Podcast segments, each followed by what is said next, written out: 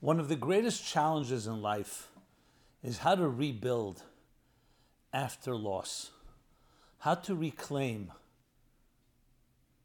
and experience rebirth after we've been violated, after we've been traumatized, after something may have been destroyed.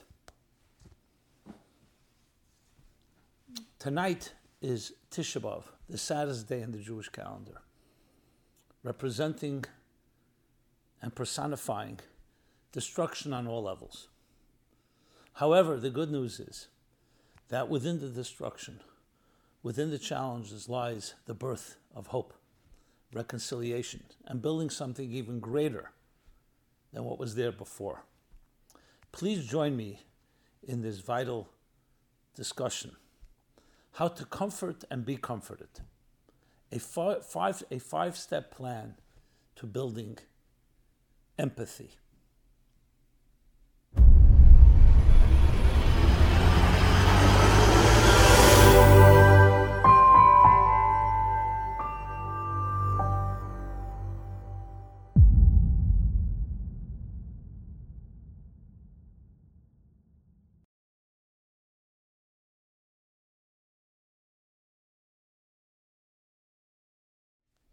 Hi, this is Simon Jacobson, and fitting for this evening, Tisha B'Av, we will be speaking about how to comfort and be comforted. A five step plan to building empathy. This program is dedicated by Rick and Belinda Pugh. May the temple be rebuilt speedily in our days. So, honoring this day of the year, which is considered the saddest day in the calendar, in the Jewish calendar.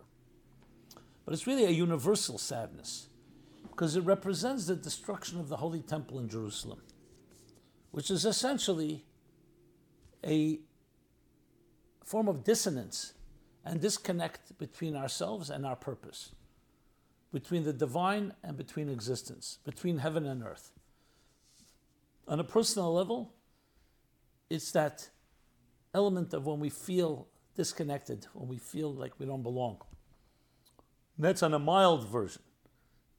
If you amplify it, it is actually the root of all dissonance, of all trauma, of all loss, of all destruction.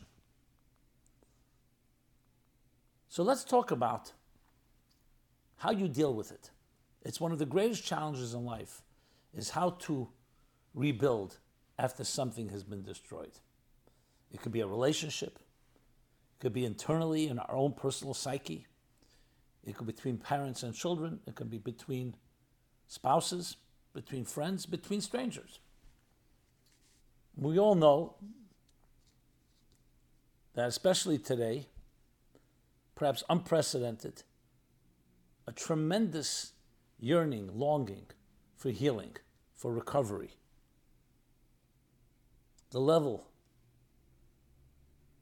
of opioid use, addictions of all sorts, whether it's physical, psychological, a crisis in intimacy, in relationships, sexuality. I mean, the list goes on. Many people are in denial and avoid the issue altogether.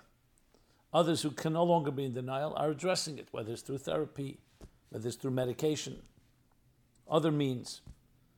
But clearly, the human being and the human condition has always experienced fatigue, has always sought relief. But for some reason, it sounds, and maybe this is due to technology, maybe because we're all aware of everybody else's misery, it seems everywhere. We're not naive to suggest that this is a new phenomenon in our times. And I'm not here to analyze the changes. You know, some argue same issues happened throughout history. They just take on a different shape and form when you're living through it. But what's relevant is mostly is our own lives.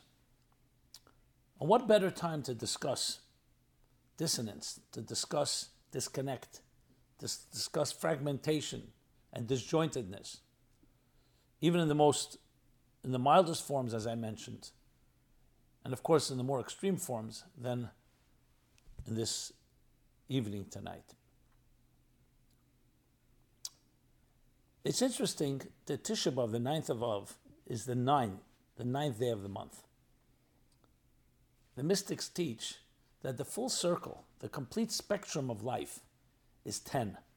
Three cognitive faculties, seven emotional ones. And that's on the conscious level. 10. The superconscious has also 10. Nine means something is missing. What's missing? What's the missing one? Dignity.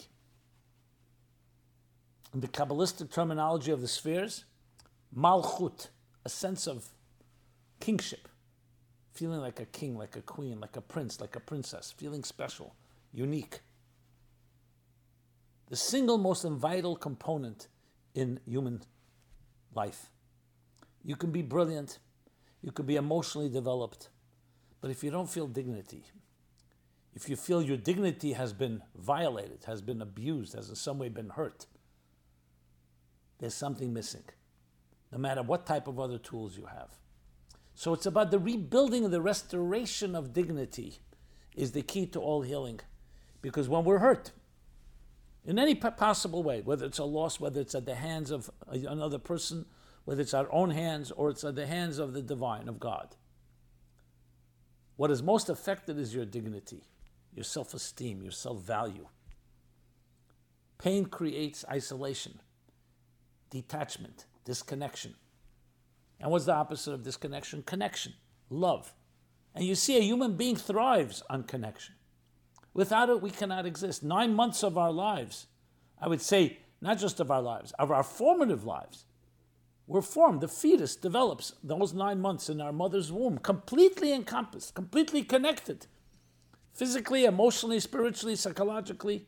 The umbilical cord feeding, drinking, breathing, experiencing everything your mother has experienced for nine months, submerged in embryonic waters, literally like living underwater in the waters of your mother's womb. And then when we're born and the umbilical cord is cut, we're still so dependent on the nurturing, on the, on the, on the love, on the nourishment, like a flower being watered. And when you don't water a flower, it begins to wither. So our very essence, our very beings, our very self is defined by connection. Anything that severs that connection, even on a mild form and definitely on an extreme form, is not just disorienting and disconcerting, but it's disruptive and it affects our very sense of self. Obviously, if it's sustained abandonment or sustained disconnect, then obviously the effect is going to be deeper. And then we'll look for alternatives to find the connection. And the alternatives are not always healthy ones. Just like a very thirsty person must drink whatever comes your way. If it's toxic, it's toxic. So when a person does experience that type of disconnect, isn't it? the solution is to reconnect, but reconnect to healthy things.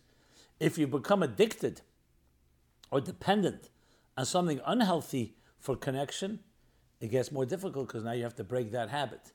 But the good news again is it's about rechanneling, redirecting, harnessing the connection to the wrong things to connect to the right things.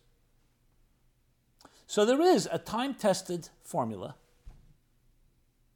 how to comfort and be comforted,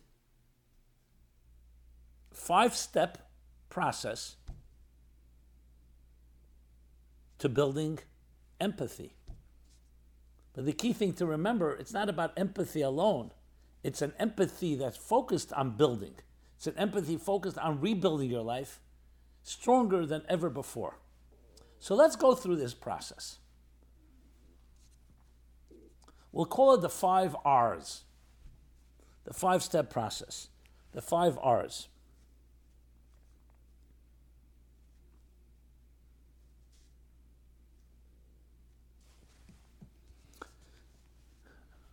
The first R, reach out. Reach. The second is recognition. The third, reunion, rebirth. The fourth, rebuilding. And the fifth, renewal. So let's first talk about empathy in general. And then we'll talk about this five step plan to building empathy how to comfort and how to be comforted. And you'll see it's far more sophisticated than just helping someone feel a little better, relieving their pain, feeling there's someone there with you. It's actually about connection. That's what it comes down to. That's what empathy is. I don't know if you're fascinated as I am by the concept of mirror neurons. Recently, been discovered, it's been talked about over the years, but recently a lot of talk about mirror neurons. That we mirror each other's neurons. That means there's something that fundamentally connects us. The classic example is a painful example, actually. If you see someone from a distance about to close a trunk of a car on their fingers or close a door, you'll cringe. Ooh. You're not even there, you're not feeling it. But for some reason, we identify with what's about to happen. And we mirror those neurons. That's a classic example of true empathy. There's something about us, not just a matter of compassion, you feel bad for someone, you feel pity. There's something about us that connects us that we identify with another person's pain and also with their joy. Why is this so critical? Because it means that we're fundamentally not separate entities. As I said, we all began connected. Our mother's womb. You can say your soul is connected to its divine source. The expression being the soul of a human being is the flame of God, the divine flame. What's a flame? A flame is always seeking to connect to its source. Look at two flames, look how they reach to each other. That's the natural and healthy approach to life, connection. And that's why when we see some, something happen to someone, unless we black, us, black, our, black out that feeling through our own narcissism or selfishness, we will identify, because that's the first step in all healing. It's the connection. What happens when a person is hurt? You'll see they'll often go to their own room. They'll roll up in a, curl up in a fetal position to protect themselves. They'll isolate themselves for many reasons. Shame, no one will understand me, nobody wants to be bothered by my problems, something's wrong with me. It's part of the process that abusers actually use. The isolation that comes, the silence that follows anything painful is far worse than the actual crime, where they say the silence was worse than the crime. To put it more graphically, the silence was worse than the rape. Because it was a type of not allowing yourself to connect to others. You see children, one of the first signs there's a problem when they're suddenly not going to school or they're not wanting to hang out with friends and they keep them very private. So the first step in all empathy is allowing that connecting neural, neur, I was going to say neurology, but I meant neuronology, the mirror neurons, to embrace and allow that connection to emerge. Do not allow yourself to be isolated. Reach out to someone, to a friend, to a relative, someone you trust, obviously. And the same is the other way. That's to be comfort and also to comfort someone else. Obviously, you have to respect people's boundaries, but to not ignore, to not be aloof and cold, but to see you see someone in somewhat pain, do something, reach to them. Now, this is more than just the right thing to do to help somebody in need. It's actually a healing a process, a first step in a healing process. This the step of reconnecting. So it's another R, reconnecting. And that's through reaching. Reconnect. On a very basic level, as I said, it means that if you are in that place, don't isolate yourself, or at least not entirely. Reach out to someone, talk to someone about what has happened. You can't be, you can't imagine. You'll be surprised to find out that, that alone is quite powerful. And the same thing the other way around. When you see someone in a situation like that, make sure to reach to them as well. Create the connection. Start reconnecting because that's what all trauma, all loss, it creates a disconnect. So it's a form of love and a form of caring. And that means, in order to do so, you have to also get beyond your ego. That's the first trap. What does ego do? Ego separates. Soulfulness connects. You know, my needs, my life, separate from yours. So we all have our boundaries, but especially when there's pain, then there needs to be an additional measure of reconnection. That's step number one. So you can say step number one, I said reach out. You could also say reconnect. Step two in this plan of comfort and be com- to be comforted, to comfort and be comforted. To step two in this five step plan of empathy. And that is recognition. So it's not just a connection now, it's also a validation. It's an acknowledgement and it's an awareness of an issue. I mentioned before silence is worse than the crime. One of the reasons for that is because it's one thing you've been hurt, and then you cry about it. You speak up. But if you're silenced, you're told nothing happened, it's your fault, or you're making it up. That's one of the worst things you can do to a person because it's invalidating even their ability to cry. So, that acknowledgement, recognizing that recognition that there's something to address, as they say, the awareness of a problem is half its cure. So, this is, goes beyond just reconnecting and reaching out. Now we're talking about actually recognizing. Tell me what happened. The person often will be quiet. For whatever reason, they don't want to be blamed. They may not, they feel guilty about informing on someone else. They've been made to feel guilty. They feel there'll be consequences. They may feel judged. Please talk to me. Let them feel that you can talk, that they can talk to you without judgment, without critique. And that's something people feel if you allow them to. It may take time. Let, let people go at their pace, but make sure that you affirm and recognize their dignity. They're, allow- they're allowed to cry. You don't have to be happy all the time. I've cried, you can cry. Let's cry together. It could be a physical cry, it could be an emotional cry. So, what you're doing is validating, you're recognizing the person. Don't ever underestimate the value of that. So that's step number two. And that too is done very practical terms. You have to take the time and the patience. I can't tell you how many children, over that matter, adults, the most difficult part, no one gave them the time of day. They were hurt, ignored. Even when they reached out, people didn't really respond, either because people are busy or uncomfortable or it's awkward. Let make just make the time.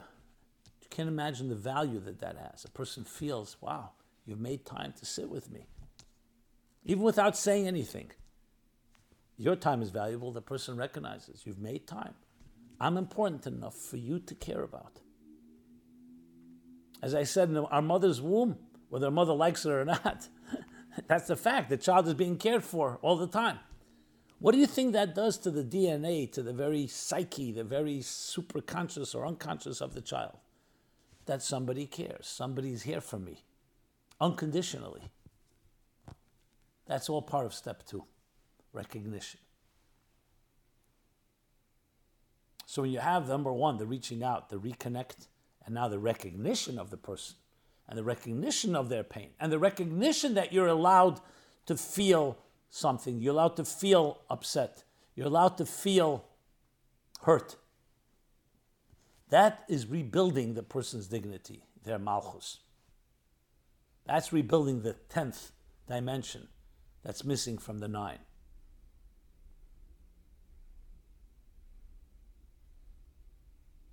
Just as a qualification, it's important also if a person is, for example, overwhelmed and completely consumed with the thing that happened to them, whatever it may be. So never minimize. But sometimes you have to also be able to help that person do something to recognize that, that you're not defined by what happens, which leads me into step number three. And that is reunion or rebirth. So this is already more than just reconnecting and more than recognition.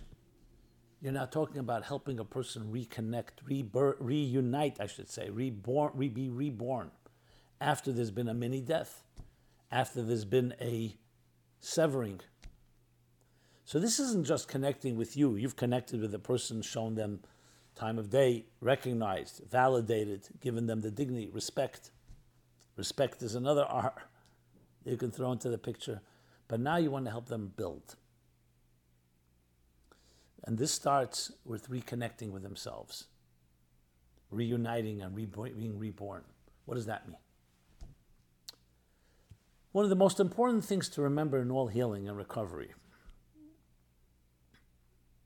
maybe we can call this the five R's of recovery, is one of the most important things to remember is that you are not defined by the trauma that you experienced. You're not defined by your suffering. You're not defined by your pain. The emotional reaction we have when something hurts us is that we can't separate between ourselves and what happened to us. But that's vital. And it takes time and it takes work. And that's one of the objective roles of the person who's comforting. And the one that is being comforted is to comfort by showing that there's a separation. You are a beautiful person. Something not so beautiful happened to you. That doesn't change who you are. Why is this so vital? Because we have to hold on to that pilot flame. If a person feels they're so contaminated and polluted to their core, what are you working with? When people say, for me, it's too late, I'm damaged goods, things have happened, I can't change things. That's giving up on a part of yourself. That step three is beginning to ignite. That's why we call it reunion, rebirth. How to do that, we'll discuss in a moment. But the step here is to separate between what happened to you and who you are. A person can suffer greatly, but you're not a sufferer. A person can be hurt, but you're not a victim. You're a pure soul that entered into a world that can be toxic, can be hostile, can be dark. And that darkness and hostility and toxicity can affect you. But it's not you. It's just like when a person, let's say, consumes something toxic, something poisonous, you have to pump it out. That's not you. The healthy body has to spit it out. Person gets burned, God forbid, or hurt, whether superficial or deeper, but it's not you. You have not. You are not the. You are not the, the wound. The wound has happened to you. You're not the wound. You're a healthy soul that has experienced something that is challenging or problematic. This is the process of reuniting with that part of yourself. In the morning prayer, we say, The soul you have returned to me, the soul you've given me is pure. But one second, there are many things that happen to us that are not so pure. But your essence remains pure. Was it the early 70s when they first coined the expression the inner child? It means that no matter what happens to you through your child and through your adult life, your inner child remains intact. And you have to reconnect to it. Those nine months in pregnancy, whatever amount of time you had nurturing, you have to reconnect because that's your natural self. Love, connection is who you really are. And don't let anything or anyone convince you otherwise. So, how do we do that? When you're comforting someone, Obviously, timing is important. You have to know how to time things and pace things.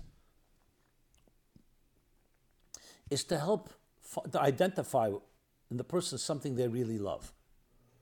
I've seen this. I've seen people who've suffered and are all consumed and difficult, but you know that they, and you discover, either you know or you find out that they love art, love music. Let's listen to some music together. No, I'm not in the mood, the person will say. Let's listen anyway.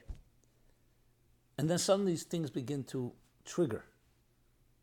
In other words, try to get the person engaged in something that you know will trigger the part of them that's pre trauma, that's pre the hurt. That's the rebuilding. That's how you build. You know, when you see sometimes a fire the, devastate uh, a harvest, a field, you're always looking some of those sprouts, some of the seeds that have not been completely damaged to begin to rebuild upon, to begin to reconnect. So you have to find in every person that spark. It may be a human being, maybe someone that, uh, an old friend that will bring a smile to their face. Find something in their memory, in their life, in their hobbies, in their pleasures, the things they enjoy in their history that can get the flame burning again. That's step number three. Step number four is working with that to the next stage, what we call rebuilding. So it's not just igniting or reigniting, but it's to rebuild. And this consists of taking step three and developing a program out of it. What does a program mean? You know, this person really loves to help others. So get them involved in a volunteer project or, or encourage them to get involved, something they really enjoy. They like to write, they like to edit, they like music, they like strategizing, they like people put them in a situation or encourage them to get into a situation, I should say is a better way of phrasing it, where they rebuild what they've reignited in step three. Rebuilding. But you see also what's happening here is that we've moved from the comfort stage of empathy, reaching out, reconnecting, to recognition to reigniting or reuniting or rebirthing to building. Because that's where you want to go. You don't want it just to be, oh, I'm here for you, call me anytime you need something. You want them to begin to rebuild after whatever's gone through them, because that's going to be the sustainable element, the rebuilding of something. That could be a project, it can be a business. How many projects, how many beautiful philanthropic altruistic organizations or causes were born out of tragedy. People who lost a child to a certain disease built a whole institute of research around it. Hospitals, libraries, universities, all kinds of causes, driven by the catalyst of something negative. They began to rebuild, and they built. So that's step number four in this plan of rebuilding empathy. Rebuilding. And of course, this includes the comfort, but it's more than comfort. You're not just comforting the person, you've moved them along, which you can also see these four steps that we discussed as progressive steps, each in its right time. When a person is in the shock of something that's happened, they need you to hold their hand. They need you to just connect with them. And they need you to recognize. And then comes the steps where you begin to build something, where you begin to first create a, uh, a rebirth and then a rebuilding. So this has to be timed properly, which leads us to number five renewal. All of this is meant to experience renewal.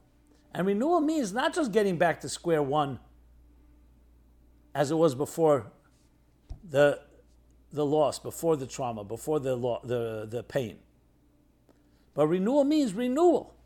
A person is now experiencing renewal. Because what's happened is that which hasn't killed me has made me stronger. They become far stronger in the, in the process. And that's our fifth step. The fifth step, where we help a person and we encourage that the rebuilding in step four now becomes a full renewal. Person living a new type of life. I remember I was in South Africa. For some reason, there were a, a, a disproportionate amount of tragedies in that period of time when I was there, or prior to me being there. So they made an evening. It was only for those. I mean, everyone was welcome, but the focus was people who've lost a child or some type of premature death that they've experienced in their families. Over 100 people that came, maybe even more. And, and, and most of them were people who've experienced. And I remember talking about that. You know, how do you explain such a thing? How do you discuss it? And obviously, there's no answer. And what we're looking for is not why it happened, but what do we do about it? The strength. That's the thing I emphasized. And I made I said a line somewhere in my talk that I would have wished upon all of you that this should never have happened to you. But now that it has, how do we become stronger? How do we experience renewal? I remember a woman came over to me. She had lost a child, and she says, You know, you mentioned that you would wish it never would have happened. I don't wish it never would have happened. Yes, if it didn't happen, I would have been a very happy person. But now that it has, I've experienced a level not just I've come to peace, renewal that I would never have experienced. Now, not that this woman was saying, I prefer what happened, but she was saying that she experienced renewal that was stronger than the tragedy that happened to her. It was such a powerful moment. I've shared this with many. Because what happens is there's some redemption, another R, a redemption. That you don't remain a casualty, you don't remain a casualty of war, of what has happened in the past even if you've gone through the steps, the steps we spoke about, the reconnection, the recognition, the rebirth, the rebuilding, but it's renewal. That you become a new type of person. That which happened has become part of your life choreography. It taught, taught I asked her, I remember, it taught her to become more sensitive, to become a leader. Many people come to her for advice. Of course, they're the pangs of pain, but the pain has been transformed, has been harnessed. The energy of the pain, the energy of the loss, has been harnessed and directed and channeled into tremendous growth. I mentioned before that people in step four rebuild.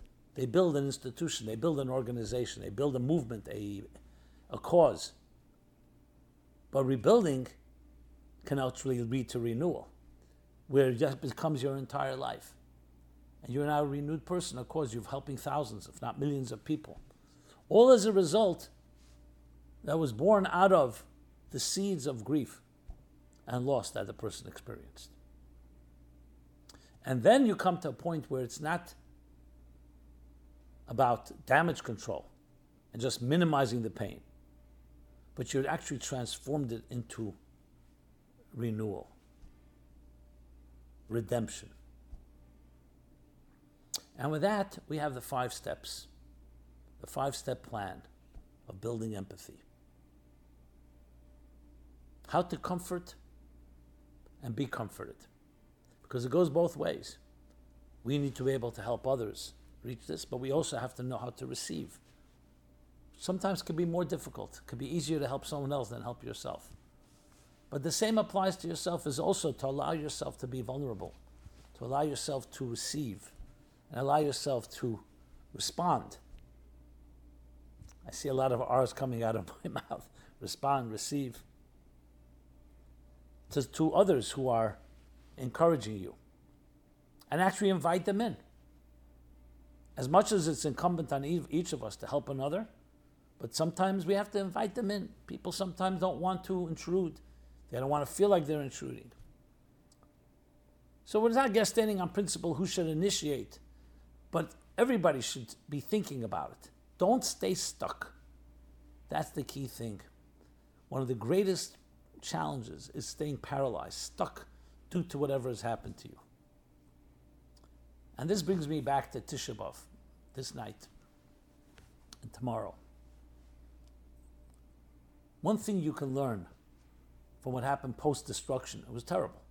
It was a destruction of a holy temple, the center of spiritual life for so many. Spiritually, it represented the, the joining of heaven and earth. People were exiled, displaced for thousands of years, literally almost 2,000 years since the second destruction, destruction of the second temple by the Romans. And prior to that, the first temple by the Babylonians. In addition to displacement and the loss of the temple, also the many that were killed and all the upheaval that comes with that. And yet, what do you see? A people that did not disappear, despite their small numbers, despite that their own tormentors disappeared. The Roman Empire does not exist anymore. Neither does the Babylonian Empire. And yet, the small people who were there, I don't want to call them victors, survivors, didn't just manage, they continued to thrive. And they built. They did all these five steps. They didn't isolate themselves, they didn't withdraw and retreat. They reached out, they reconnected with each other, with God. And then they recognized. They recognized their pain, they recognized their dignity, which goes hand in hand, recognizing that you have value. And then they began the process of rebirth and reuniting, reunion. And then rebuilding. And finally, renewal and redemption. It's thousands of years later, and you see it individually and collectively. So there's so much to be learned from this. As I said, it's time tested, it's not a theory. You see it after the Holocaust, you see it after other tragedies. This is something that we all can incorporate, whatever it is that we're going through. And indeed, to comfort and be comforted in the most profound possible way.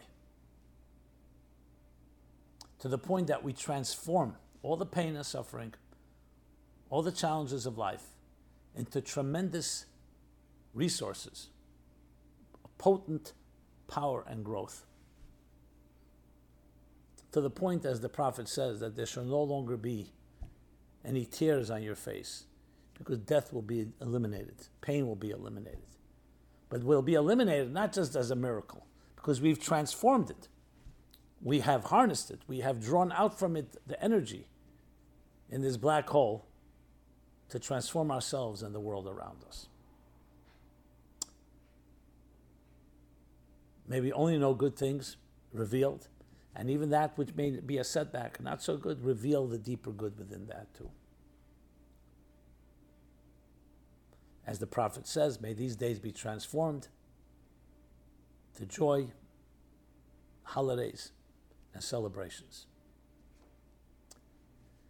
Thank you so much. Simon Jacobson here, Meaningful Life Center, meaningfullife.com. Check it out. Please subscribe to our growing YouTube channel. Please share with others, with your friends, with anyone you come in contact with.